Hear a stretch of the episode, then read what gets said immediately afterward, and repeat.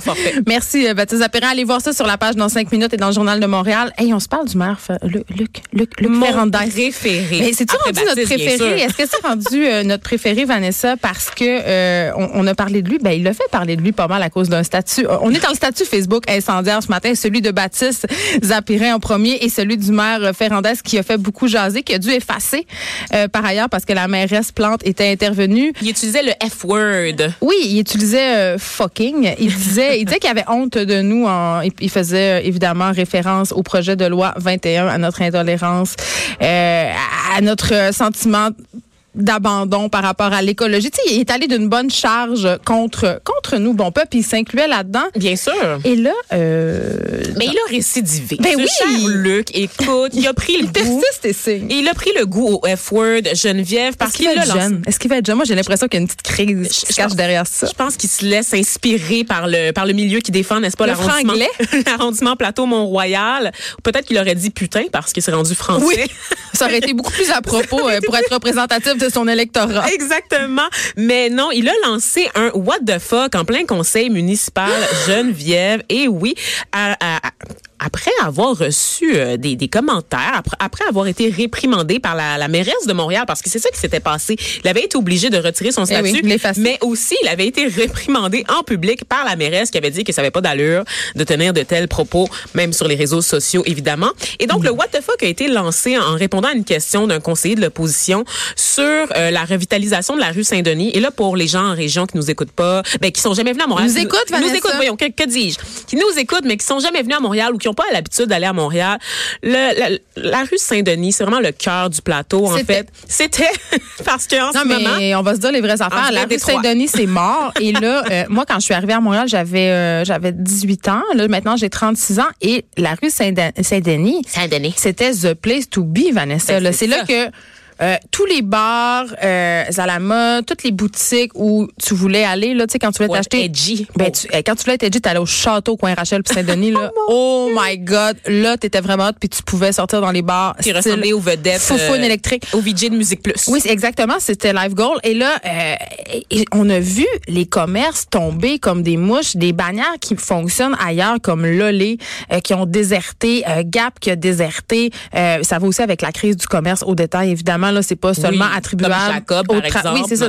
Pas seulement attribuable aux travaux de construction qui en finissent de finir sur la rue Saint-Denis, mais c'est vrai que euh, ça nuit beaucoup, beaucoup à l'artère, le fait que ça soit très, très passant. Les commerçants se plaignent, ils veulent du calme. C'est ce que souligne Ferrandez par ailleurs. Mais ils sont pris à la gorge. Ils sont pris à la gorge entre les augmentations de loyer, les taxes qui ne Puis les cessent- travaux. C'est vraiment les travaux, là. Je veux dire, Ben, tu la passes combinaison, devant. des- combinaison des deux fait en sorte que C'est mort- mortifère. Et là, tu te promènes sur la rue Saint-Denis, tu vas aller à un endroit et il n'y a pas de stationnement. Ça part. Tu sais, fait pas.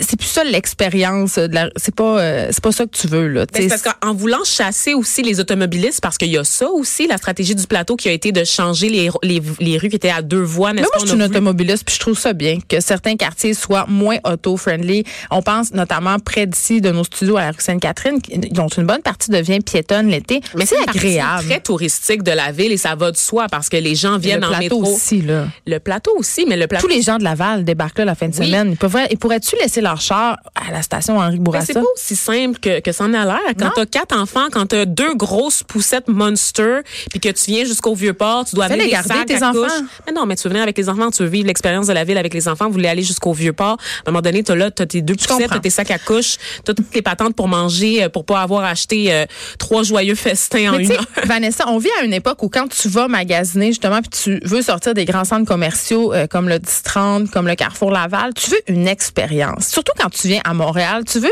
la petite boutique de quartier où tu as l'impression d'avoir des exclusivités. Tu sais, c'est tranquille, tu passes ta journée un peu à flâner. On- la rue Saint-Denis, c'est plus ça. Et c'est malheureux. Et c'est ça, là, le maire Ferrandez qui est allé d'un what the fuck. Oui, c'est ça pour Mais est-ce que, OK, puis bon, est-ce que, est-ce que toi, tu trouves qu'il va trop loin? Est-ce que tu penses qu'un élu a le droit de mal parler? Parce qu'après tout, nous, on fait de la radio et des fois, on parle un peu mal. On se le fait reprocher quand même. Est-ce que, est-ce qu'on a le droit de mal parler en public? Ben, c'est parce on est, moi, je pense que oui. Et là, il va falloir être un peu conséquent parce qu'on reproche tout le temps aux politiciens la langue de bois. On reproche tout le temps aux politiciens d'être trop lisses, d'avoir euh, la, la quote, l'espèce de clip euh, de 30 Mais la secondes. cassette. La cassette, mais la clip de 30 secondes aussi qu'on va jouer en boucle là au téléjournal. Laisse-moi la déclaration La choc cassette. qui va faire oublier en fait toutes les politiques qu'il y a derrière. Et moi, je suis contente d'avoir des gens comme euh, notre chère Catherine Dorion, n'est-ce pas, et aussi Luc Ferrandez, des gens qui ont de la personnalité et qui n'ont pas peur de l'affirmer. Donc, c'est deux politiciens, je trouve, en ce moment, qui se distinguent sur leur façon de parler puis de rentrer dedans aussi. Et Puis la- les mêmes valeurs. Mais c'est policiers-là que, que la vie politique n'a pas aplani parce que Exact. je reproche un peu euh, un, de ces euh, politiciens-là, c'était Gabriel Nadeau-Dubois. Je trouvais euh, qu'il avait cette verve-là, cette fougue-là, et je trouve que la politique le, le assagit. On- il se jamais mononquise. sacré. Il, il- il- c'est toujours monon. Qui se rappelle de, ben oui, mais tu sais, Léo Bureau Blouin, c'était genre Ouais. le, le mononcle avant l'heure, là. Ça, c'était le, le petit garçon avec, avec lequel. Toutes les mères voulaient qu'on se marie. Le beau petit Léo. Monsieur Charret, il va falloir mettre un peu euh, d'eau dans votre vin. Euh, Les étudiants, Mon imitation est vraiment bonne. À quand Vanessa au bye-bye? mais, mais, mais non, mais néanmoins, c'est vrai, tu as raison. On, on- on dirait qu'on peut jamais gagner. On veut le bar puis l'argent du bar. On se plaint que nos politiciens, ils sont tous les sont mêmes. Oui, ils sont beiges. euh, Qui donnent. on- on s'ennuie de René Lévesque. On n'arrête pas de dire ça. On s'ennuie de sa fougue, euh, de son côté euh, rassembleur. Mais c'est sûr que c'est pas en ayant une personnalité beige et consensuelle qu'on attire euh, et qu'on invite les gens à se rallier à notre cause. Je- moi, j'ai beaucoup d'admiration pour des politiciens comme Luc Ferrandez qui qui vont de leur vraie personnalité. Puis Ils Catherine sont Dorion, plus des relationnistes, en fait. Parce que moi, je m'ennuie Ouais. de toute cette époque aussi des militants. Je pense à Michel Chartrand. Tu sais, des gens qui, qui hésitaient pas à C'est envoyer. ce qu'on est en train de dire dans le bon vieux temps? dans, oui. Hey, on regagne Oh, de points pour les boomers. Ça, c'est bon. On continue. écoute? On continue. J'adore Michel Chartrand. J'ai adoré la série avec. euh, Moi, j'aurais voté pour Le René. Lévesque si j'avais été né. Et donc, euh, tout ça pour dire que je, je, je, je regrette un peu qu'on est dans une ère de politiciens relationnistes, en fait, qui ont tout du coaching en communication puis en relations publiques pour voir les crises arriver puis pour pouvoir les gérer de la manière la plus lisse et la plus beige qui soit. Donc, C'est pas. je prendrais un peu plus de remous euh, dans la politique québécoise. Puis je pense que ça nous aiderait aussi à avoir de meilleurs débats, tu sais, des débats Ben, qui s'élèvent, en fait. Ben oui, parce que là, on est en train d'en parler euh, de, de cette sortie-là du maire Ferrandez. On n'aurait probablement pas parlé de ce conseil municipal s'il n'y avait pas, s'il avait Oui. pas eu lieu et on n'aurait pas pu parler euh, d'à quel point la rue Saint-Denis est morte. Mais tu vois aussi la férocité avec laquelle il défend ses dossiers et donc Ben ses citoyens. Ben, il y a quelque chose qui parle du cœur quand même. On s'est ému là, euh, la semaine dernière de François Legault qui avait eu des mots très durs là, à la suite de la tragédie à Granby, n'est-ce pas? Mais c'est c'est les meilleurs moments. C'est les moments où nos politiciens, en fait, on se rappelle pourquoi on les porte au pouvoir, puis on se rappelle qu'il y a des humains derrière ces jobs-là. Puis de on veut les voir, ces humains-là. Puis On je- veut les voir plus souvent. Puis Luc je, je- je ne suis pas toujours d'accord avec euh, sa façon de faire et ses politiques, mais c'est une bête politique incroyable. Et il est agréable à suivre sur les médias sociaux. Euh, tu parlais euh, de la fillette de Granby, Vanessa. évidemment, ça nous quitte pas. On continue à y penser. On continue d'en parler. Et il y a une lettre ouverte qui a attiré mon attention, qui a été publiée le 12 mai. Ça fait déjà deux jours, mais je voulais en parler quand même ce matin. C'est le cri du cœur d'une maman une maman qui profite entre guillemets parce qu'évidemment elle profite pas mais elle, profite de l'occasion euh, pour faire une sortie. Elle parle de la mort injuste de la fillette de Granby, mais elle dit ça, ça me ça m'a donné envie de rompre le silence et de parler au grand jour d'un des passages les plus difficiles de sa vie de mère. Alors, je vous raconte brièvement euh, son histoire.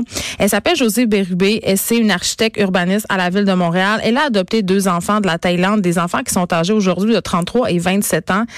Et elle dit, euh, c'est une fille et un garçon, évidemment, ces enfants-là. Et elle dit, elle confie en fait euh, que sa fille a présenté des problèmes dès son arrivée au Canada à l'âge de deux ans. Elle a eu des problèmes de santé auxquels se sont succédés des problèmes de comportement, des problèmes euh, d'apprentissage.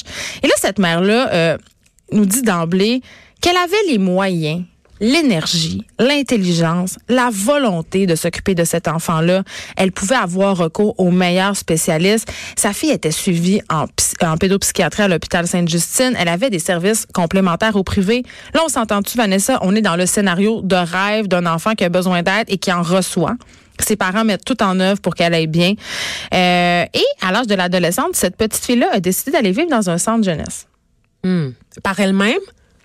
Par elle-même. Wow. Elle a émis ce souhait-là à l'équipe de Sainte-Justine qui ont trouvé que c'était une idée appropriée et ont mis la machine DPJ en marche. La mère s'est retrouvée sans recours parce que sa fille avait 16 ans. Et quand tu as 16 ans, tu peux décider d'aller vivre en famille d'accueil.